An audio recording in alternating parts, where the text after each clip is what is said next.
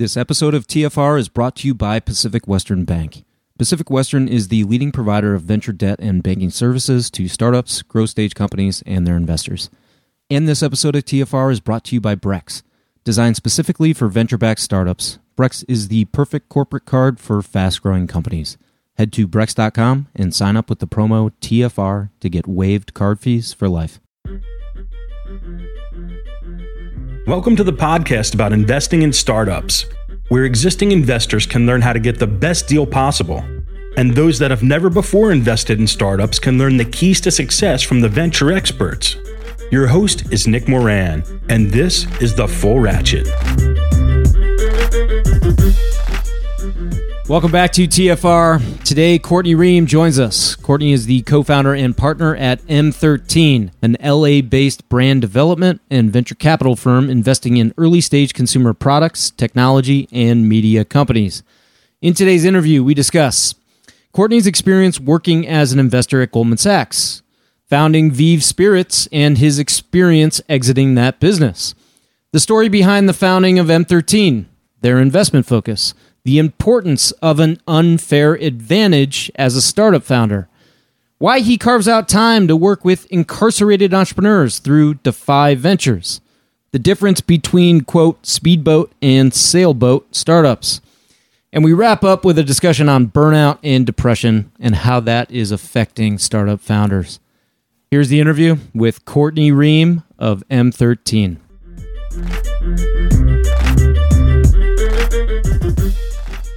Courtney Reum joins us today from LA. Courtney is co founder and partner at M13. M13 is an LA based brand development and venture capital firm with investments in Pinterest, Lyft, Snap, and Ring, among others.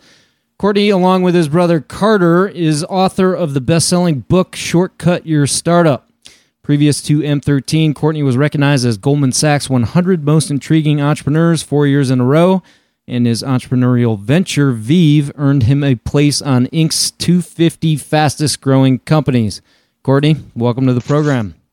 Thanks so much for having me, Nick. Great to be here. Yeah, always good to have a Midwesterner, despite you know your new home in LA. But tell us about VEEV, the spirits company. Um, what's the background there? How'd you start it? You know, what are some of sort of the key elements for success for the business?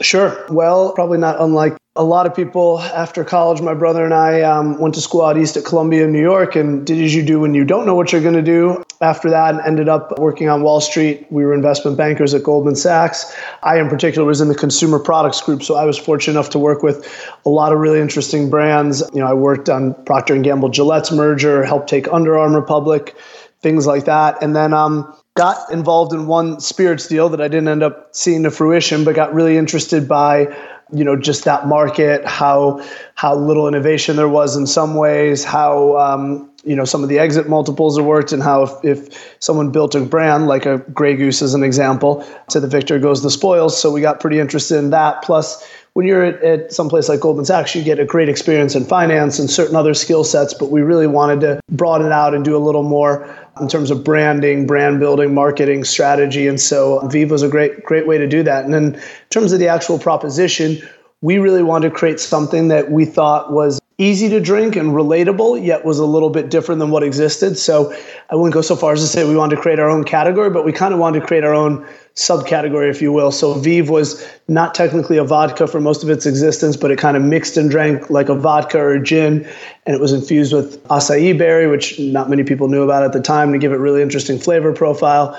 Other organic ingredients like prickly pear and, and acerola cherry to give it a bit of a unique taste, almost the way you'd drink a wine, where you'd get something on the front palate, maybe something else on the side palate, something else on the finish compare that with most vodkas where it's one kind of flavor and usually a synthetic flavor note throughout. We thought VEEV would have a more interesting flavor profile therefore be more sippable more mixable or more drinkable on the rocks. So that was kind of the premise for starting it along with the fact that we felt like people in the spirits industry really weren't doing much around sustainability. So we thought if we could do something unique as a product in the bottle and as a company it would really have a shot. So we had, you know, we were made by the first distillery, was powered by renewable wind energy. We were members of the one percent for the planet. I could go on, but that's what um, made us kind of create something differentiated, both both as a, a product and company.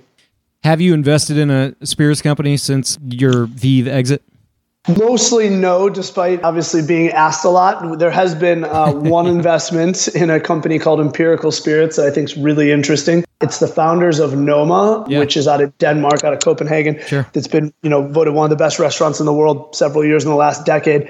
They're just super outside the box thinkers and they've created these spirits that are literally you know VEEV to the nth degree and that they're not really categorized as anything. They they have one that tastes like a tequila but is not a tequila. They have something that tastes like a vodka but is not. And these things are made from barley and quince and other things like that but they're phenomenal. Not exaggerating probably had 100 100 requests to invest in people's spirits brands and this is the only one we've done just because i thought it was so innovative but overall we're, we're we've moved past spirits very cool. Yeah, coincidentally, we made a, a, food tech investment, and their head chef is a former chef from Noma. Um, mm. So, a couple things in common here. But tell us about the founding of M13. You know, when, why, why'd you do it, and how are you structured? Sure. So, um, M13 kind of came about uh, a little bit out of necessity and just kind of. So, I guess like any entrepreneurial journey, the first I don't know, three, four years we did VEEV. That's all we did because that's what you have to do, heads down, everything else. And the last couple years, we started to realize that one, VEEV was opening a lot of interesting doors and we were getting other interesting opportunities to do other things. And we wanted to make sure we didn't, you know, didn't say no to those unequivocally. So by the time we sold VEEV, we had served on some other boards, been advisors to other companies, a couple which that had done very well, done better than VEEV even. And then we had done some angel investing. We probably had a, a portfolio of, at the time, a couple dozen angel investments across consumer and tech. So it was a little bit of that, okay, what do we want to do when you wake up the day after you've sold VEEV?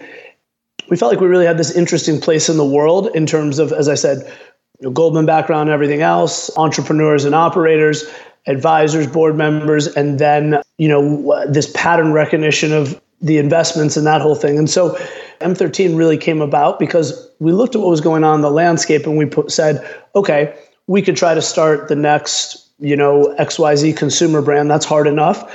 But we thought there's a lot more repeatability that is go that goes into building these consumer tech brands than people give credit for. And so rather than start the next brand or only start the next brand, if we could start a platform to institutionalize or, or you know kind of institutionalize the repeatable behaviors that go into building a consumer tech brand and we did that successfully we could build both a platform and then all the kind of companies off of that whether that be through investment or through us starting brands from scratch. So that's our, our mission maybe a little bit what ray dalio did for um, humbly i would say what ray dalio did for bridgewater and hedge funds. We wanted to kind of endeavor to do something like that in consumer tech so we started M13 as a, as a kind of a holding company or platform whereby we both create our own brands. We call it our Launchpad, but it's kind of a brand studio.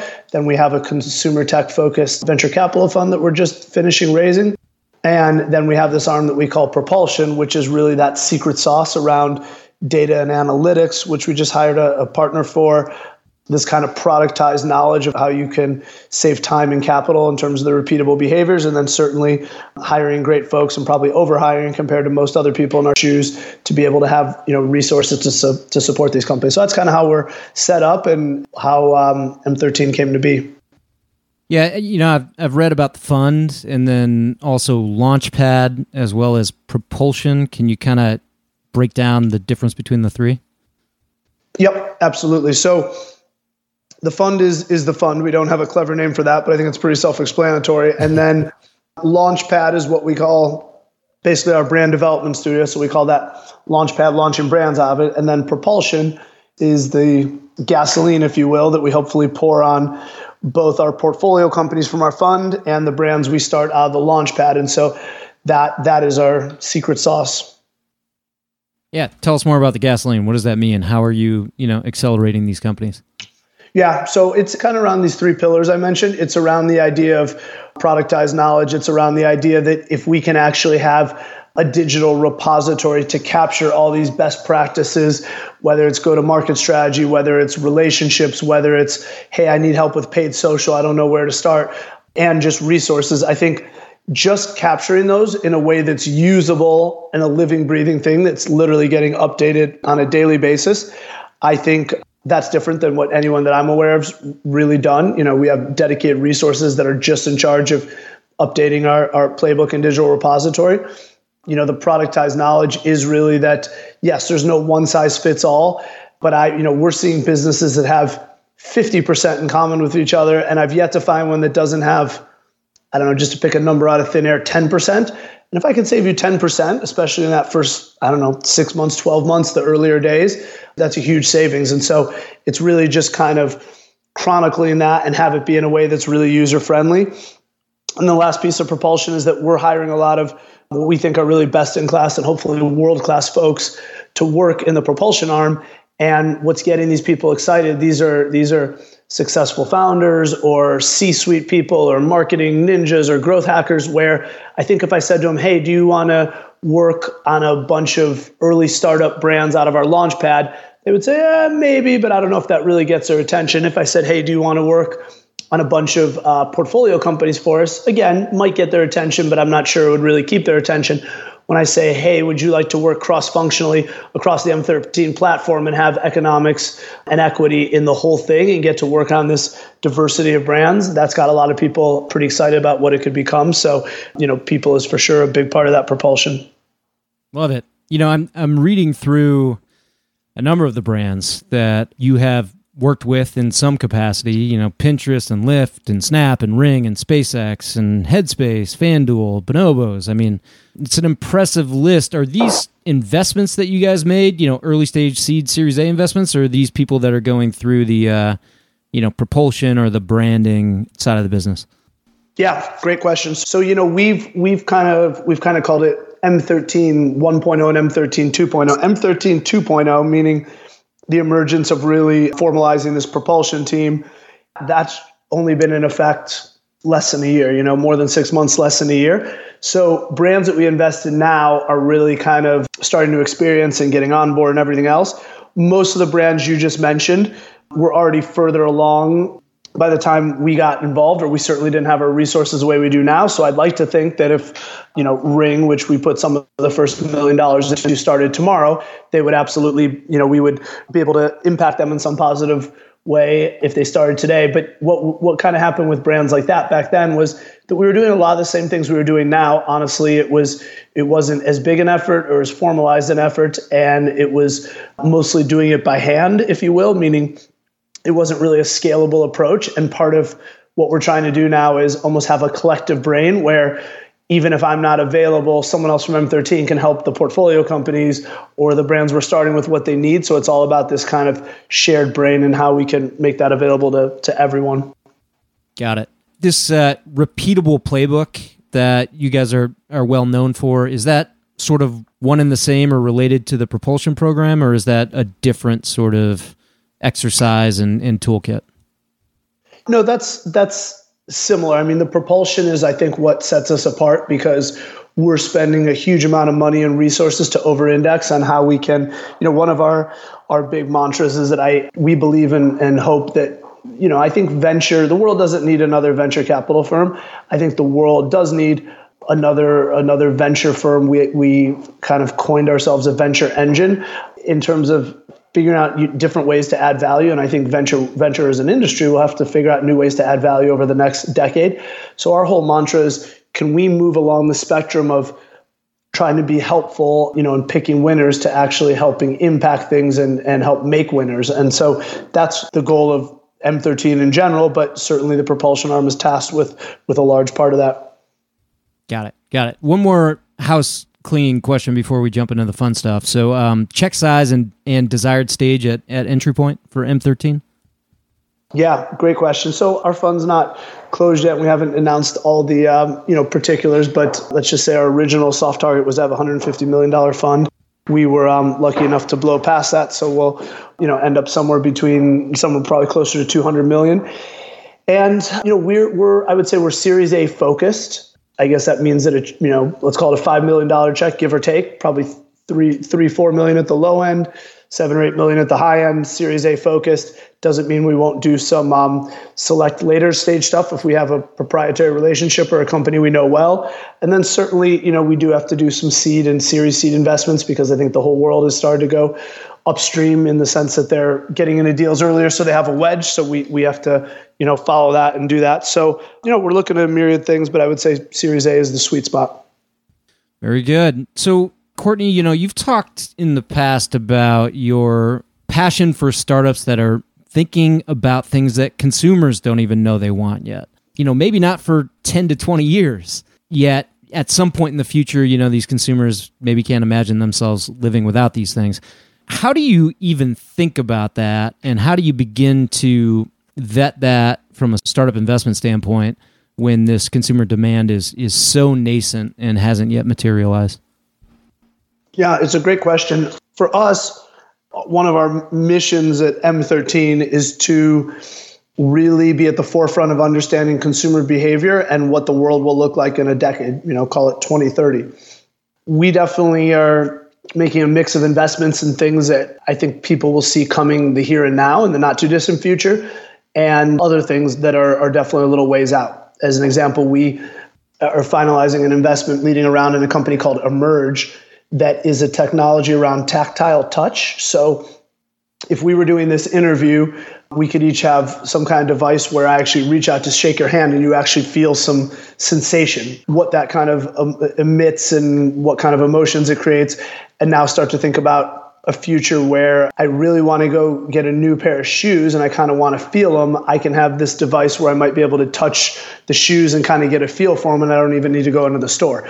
Now, I wouldn't call that a moonshot, but that's also not happening tomorrow. And so we're definitely making investments on things that are further down the line like that, as well as things that are closer to home, you know, that might be okay, how you buy and sell your house or car or things like that, that, you know, are changing quickly, but people will see these things in the next 12 to 24 months. Love it. Love it. So let's talk a little bit about the book uh, that you and your brother wrote, Shortcut Your Startup. Why'd you write it? We wrote it, I think, because we felt like we are living in this place of, I think it's what I said earlier. One, I think people were not totally you know cognizant of how much repeatability goes into building these brands. And i also think that we're living in a world where i'll never forget the publisher our publisher simon and schuster said well we need to know who, who your book's for. And i said i don't know what you see out there but you know who has a business idea that they want to maybe action pretty much everybody. So I think we felt like if we could write a bit of a blueprint for what we're trying to do with M13, but also we called the chapters in the book startup switch ups. So it was a lot around things where people might have said, oh, this is how you start a business. And whether it's because of technology or speed of innovation or whatever industry you're in, that's not really the case anymore. So it was a lot about trying to kind of debunk myths and give people hope that hey anyone can do this and here's a little bit of a, a playbook to do so. You know out of curiosity it's no big secret my my big brother came and joined me at, at the venture firm earlier this year. I'm i'm curious what you think are sort of the best the best things and also the biggest challenges about working with your brother. Well, as I'm sure you can relate, the, the list is not short, but I think for us, we've been doing it for over a decade now. So there's ups and downs in any relationship, but I think at the very least, I can I I think we have a good sense where each other's hot buttons will be. What's great about doing something with my brother is, of course, there's implicit love there, implicit trust. I think an understanding of each other that you can't always, you know, quantify or articulate to someone else. And you know, then on good days, what's what's the point of having success if you don't have anyone to, to share it with and have that fulfillment? So it's been fun to be on the journey with my brother, but I think the biggest things we've learned from from the jump because we've now done it at M13 and VEEV, and you know we actually both worked at Goldman and went to the same schools, although that's a very different experience because you don't see each other all day every day. Is just to know when like when it's too much or where you need when you need to kind of not let the personal bleed into the professional or vice versa. And so that's always a challenge because we'll, we'll have these fluid conversations where we're like okay we're going out tonight for a social dinner. And of course work's going to come up at some point or vice versa and so just navigating that, I think, is probably the biggest challenge. But overall, I think we have a really good relationship. When you finished up at VEEV, was there ever a thought that you guys might do your own thing separately before you launched M13? I think potentially, but it was never really discussed. And we kind of, like I said, it wasn't like we woke up one day and said we want to do M13. It was kind of this evolution of the pattern recognition of what was going on in the world. And so it was like, okay, let's try to test some of these theories about affecting outcomes. Let's get involved in this brand. And my brother and I both have we're both doers and and are trying to work on simplifying. So it was a lot of saying yes to things, and before you know it, the cup runneth over again, or the plate was was full. And so uh, I don't know that we ever took a, a big break, but no, I, I think I think what we're trying to build with M13 is also something where there's unlimited opportunity and and a good degree of flexibility. So what's nice is we can both be working for the good of M13 and the good of our employees and the good of our founders that we've invested in and everything else, yet still be doing somewhat different things. And so it's nice to have autonomy and freedom within the within the bigger organization. Love it. Well, I'll buy you and your brother a, a VEEV cocktail when you close the fund. That'll be good day. it, indeed, it will be. I, I look forward to that. So, something I really liked in the book was this point that you made about obsessively taking advantage of unfair advantages. You know, we talk about that at, at our firm with regards to customer acquisition mostly. So, startups that have an unfair advantage with regards to acquiring customers, uh, we call it our BD innovation theme. We were just talking about this the other day. I'd be curious to hear more about, you know, your approach here in in your thought process on unfair advantages. Yeah, you know, I'm a believer that everyone has one, or you know, unfortunately, everyone's. What I say is, and I I just gave a talk largely around this to um, a group of folks who are who are incarcerated but doing an entrepreneurship program and are you know hopefully getting out in the not too distant future and they all have business ideas so I've been going through this business curriculum a great great group called Defy Ventures oh I know Defy and um, yeah. yeah great great group and I've gotten involved with them and you know what I said is look I'm not going to sit up here and pretend like I know your circumstances or you know mine. I'm not going to sit up here and pretend like, you know, I had I didn't have advantages probably over over you. But I said I've yet to meet someone that doesn't that doesn't have an unfair advantage. You have to figure out what your adva- unfair is. It's not always easy, and unfortunately, the reality is all unfair advantages are not created equal. So my unfair advantages might be more or less than someone else's, but we all have some, right? And so Uh, it was really interesting to talk to some of these folks about their business ideas because, again, some of them were a struggle. But even if this guy who wanted to start a restaurant, he wasn't, he, of course, it was like his grandmother's recipes and this and that. But it turned out she had a recipe for something that he thought was the linchpin dish that no one else that he knew of ever had done that way. And I said, great, there's, there's your unfair advantage. If this dish, or it was actually a guacamole recipe that I will say tasted quite different, you know that that might be your unfair advantage. And so everyone has one. And so it's just really pushing yourself. As you probably saw in the book there's figure obsessively figuring out your unfair advantages leads to a bunch of other things. We have a chapter it's called do what you do best and outsource the rest or know whether you're a sailboat or speedboat. But that yep. all comes out of figuring out what your unfair advantage is and a bunch of dominoes fall from there yeah, you know, when Mark Suster was on the program, we uh, we touched on Defy, and I was just talking to a, a, good friend and fellow investor out in Colorado, Kevin Clow. He's he's involved with Defy in, in Colorado, but we haven't talked about it much. Can you tell us a bit about the program and why why do you think it's important? Why why spend time working on entrepreneurial endeavors with incarcerated folks? You know, for me, it is something where I'm not going to lie. I think I get as much out of it or more than they do, and hopefully they get they get something meaningful out of it. It's you know weird to be at a point in life where maybe I'm not young, but I'm also not old. But I, I do spend a lot of time thinking about legacy and trying to do more to you know impact other folks, and it, it is rewarding. And so it's just led to um, you know that begetting other other things like it. And the first time I went to a program with Defy, was actually to judge their business competition pitch, and then you get to see a graduation ceremony. And it's just pretty moving. I mean, starting with with the folks there, you know, shame on me for having preconceived notions, but I'm guessing a lot of other people did too. But you meet people in there who are very intelligent, very articulate, very charming, very funny. Some who have like great strategic vision. I mean, all types. You know, without judging anything, I think in general, I believe that people deserve second chances as long as you're not going to, you know, hurt, hurt someone. And it was just great to be around these people who really were just yearning for the knowledge. Obviously, it's a group that, that doesn't have access to all the things we have in terms of, you know, just Google searches and whatnot. And, you know, then from a human side of it, to go to this business competition and watch some people get emotional just giving their business pitches because they've never done anything like that and then transfer that to a graduation ceremony. And again, most of these folks, if I had to overgeneralize, didn't graduate high school. They've never graduated from anything. They've never been acknowledged, you know, for anything that they've done or achieved. And so to see, you know, that level of recognition, I'm getting choked up thinking about it was really was really powerful. Unbelievable. Well, yeah, and it and it zooms out to an even bigger thing that we don't have to discuss, but just around, you know, I can only speak in in Californian areas. I know better, but like, there's not an ability to put thousands more people in incarceration. You know, we if we can find a way to, um, you know, help help people kind of reintegrate into society, or hopefully not make the mistakes that would get you in there, we're going to be in a much better place as a as a society. So that's a big motivation too.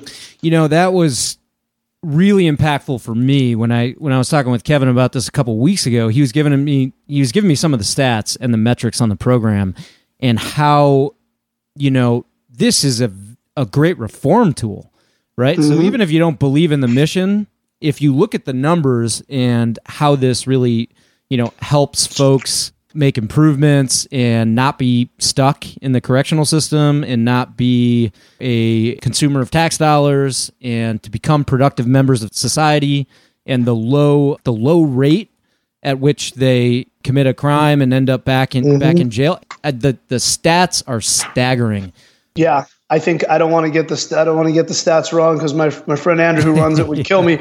But I think he told me that people that do their program and get out the recidivism rate. Recidivism, the, yes. Yeah, the, the it's a tough word, but the rate at which people end up back in incarceration is well less than 10% in one year. I think he said it was about 7%, which when you consider at least the, the types of places I've gone to, that's that's pretty incredible that, you know, 7 out of 100 people are ending up back there and not not something much higher. So I think it's really working.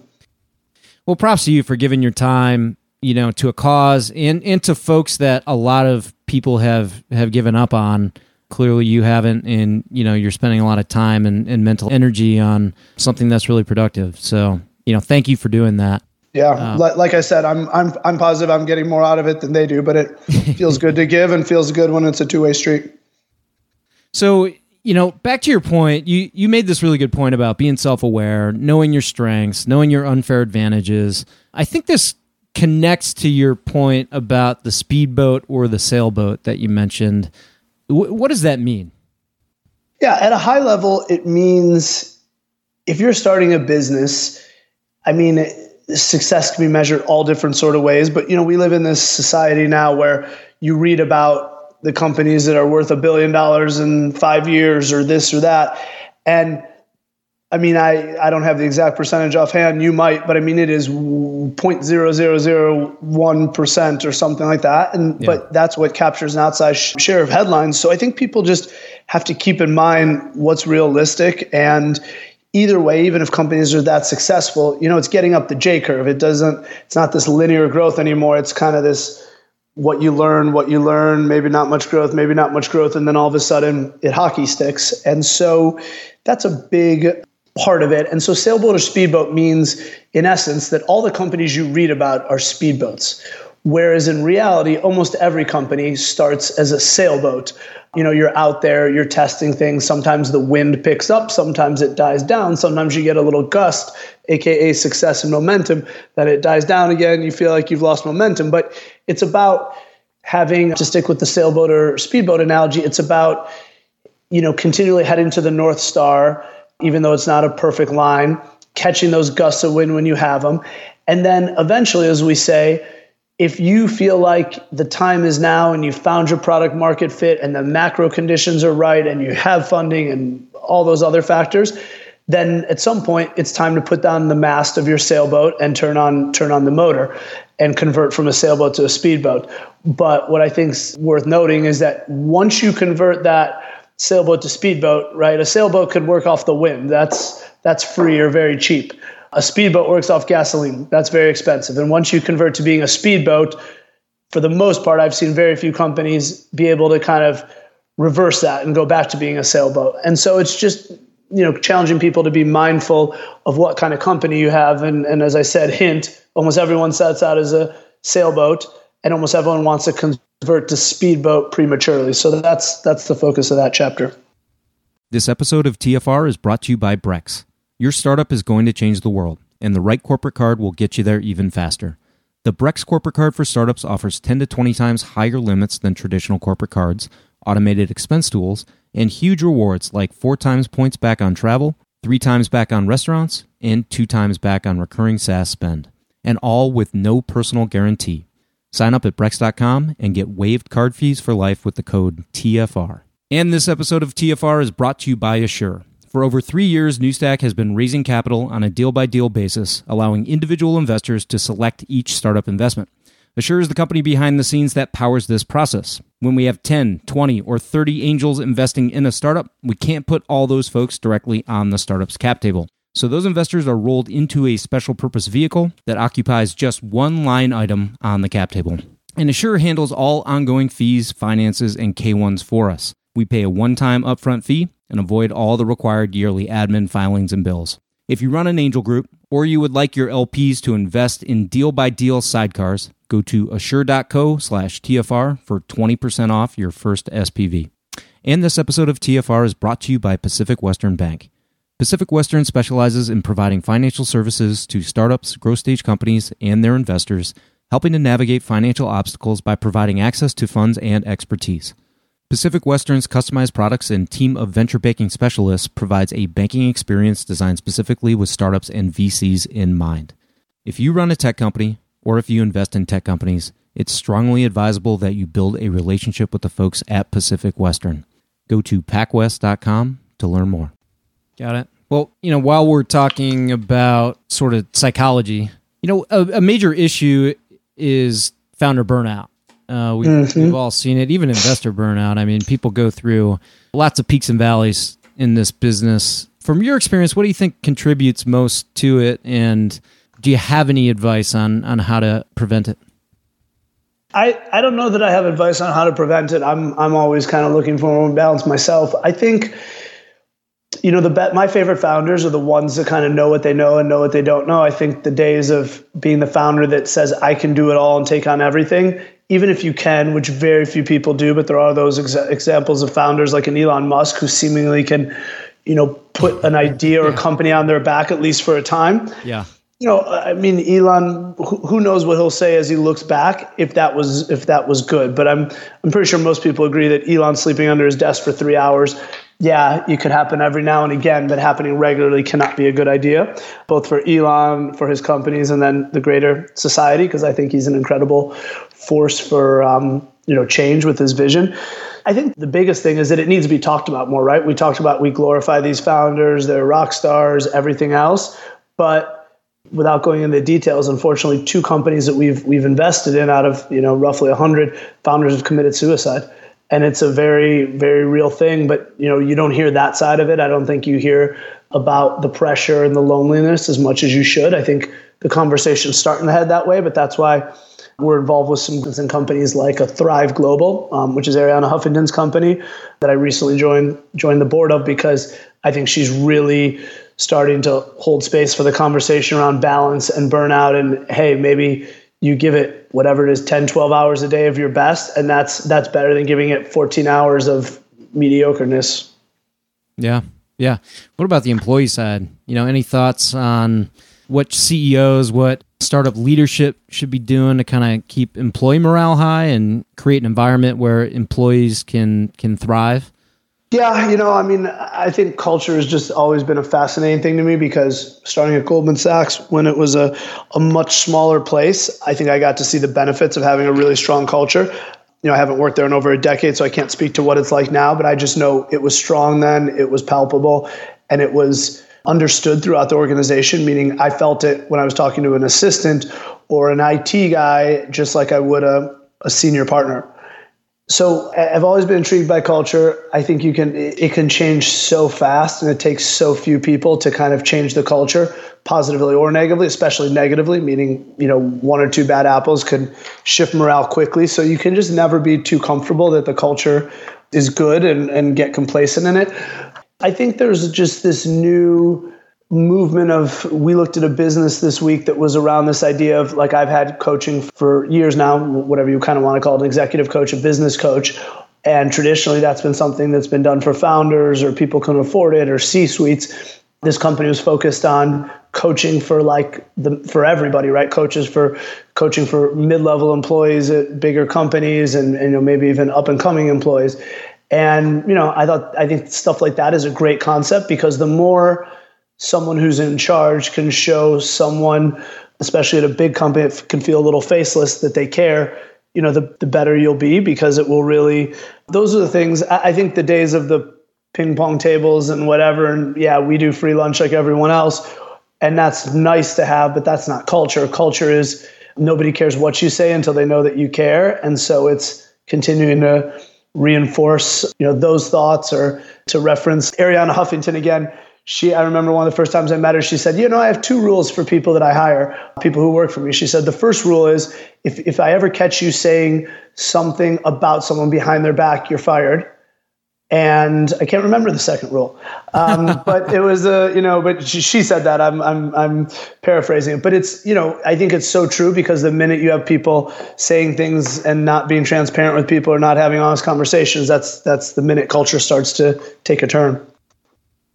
Are there specific things or tactics, activities that you're doing at M13 to sort of build that culture now at the firm? I think it's all the stuff I just said. I mean, we're growing quickly, so it's it's striking the right balance between consensus and making sure everyone feels like they have a voice with moving fast and um, trying to be progressive and, and have first mover advantage. A lot of things we're doing. You know, I think the the better you hire, the easier it, it always makes it, obviously. But we work on culture, uh, you know, I don't want to say on a daily basis, but it's very intentional. So uh, just one example that will hopefully be a little more specific to your question is we have a p- pretty distributed company. One of our other managing partners named Karl Alomar came from uh, DigitalOcean, which is kind of like a Andreessen backed Amazon Web Services company of oh, sorts. Yeah. yeah. Yeah, they were a distributed company. So he started when there was, I don't know, 10 employees, but by the time he left as COO, there was 500. And you know, less than half of those people came in the office on a daily basis.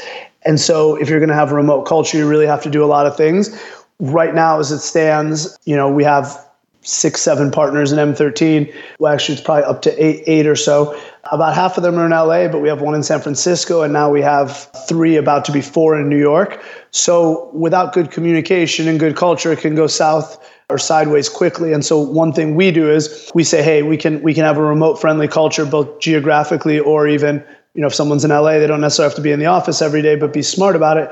But what we do do is these things called Dock-In Week, where once a month the whole company gets together. It's usually in uh, Los Angeles, but we're doing one in New York for the first time coming up here. So everyone gets together once week a month, and so even for someone that travels or someone that works remotely, you know you'll see the vast majority of people in the company once a month, and it's a great way to kind of do things face to face and keep a keep a pulse on what's going on. Courtney, if we could cover any topic here on the program, what topic do you think should be addressed and who would you like to hear speak about it? Oh, that's a great question. You know, I don't know who I'd like to hear speak about it because there's going to be a couple people, but I, I'm just really interested in, you know, policy making and how that's relating to the future of not just venture capital, but, you know, the future of innovation because there are these situations you're starting to hear about now, whether it's monopolies and duopolies or whether it's you know user privacy. And i just think we're at a really interesting time in in the history of civilization in terms of kind of the individual versus the group privacy versus protection um, you know control versus security. Those are the things that i think are very very tough decisions. And any chance i get to talk to someone who seems well versed on those topics i've, I've been jumping at Awesome. I've got a startup for you. I'll send it your way. It's it's Chicago based. Love that. They're off to a good start. Cool. Courtney, what's one thing you know you need to improve? I think the biggest thing I can I, I think I'm someone that I like to talk. I sometimes believe that you don't know what you think until you actually say it or or write it down. But I just think, you know, I try to improve my listening a lot, but I think that's still an area where you know, we all get kind of caught up in our own stuff in terms of like, oh, I want to say this, and then someone moves the conversation along, but you're still stuck in the point you wanted to make, or just making sure you're. I think active and passive listening are very different things, and I. It wasn't until again fairly recently that I realized that yeah, I listen, but I didn't always hear everything that that people had to say, and so you know, there's manifestations of that, like always being better at taking critical feedback and taking in the spirit that's given and, and things like that. But I think it starts with listening. And then finally, what's the best way for listeners to connect with you? Well, we always love to hear from anyone doing anything interesting at M13. So my my email is pretty easy. It's just Courtney at m13.co. And I won't say all the time I check that myself, but let's say 90 something percent of the time. So uh, anyone who has something they want to chat about or an idea, feel free to reach out to me and we'll go from there. Well, Courtney, I really appreciate you coming on the program today, spending your time with us. And I applaud the fact that you're not just cutting passive checks as an investor, but you're also getting involved, rolling up your sleeves, and, and using your, your experience to help accelerate these companies to much greater successes. So thank you. Thanks, thanks so much for having me, and really great to uh, spend time with a fellow fellow Illinoisian. Likewise.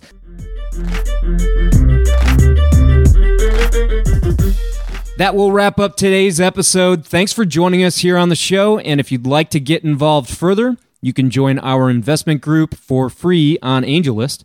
Head over to angel.co and search for New Stack Ventures. There you can back the syndicate to see our deal flow, see how we choose startups to invest in, and read our thesis on investment in each startup we choose. As always, show notes and links for the interview are at fullratchet.net. And until next time, remember to over prepare, choose carefully, and invest confidently. Thanks for joining us. Thank you.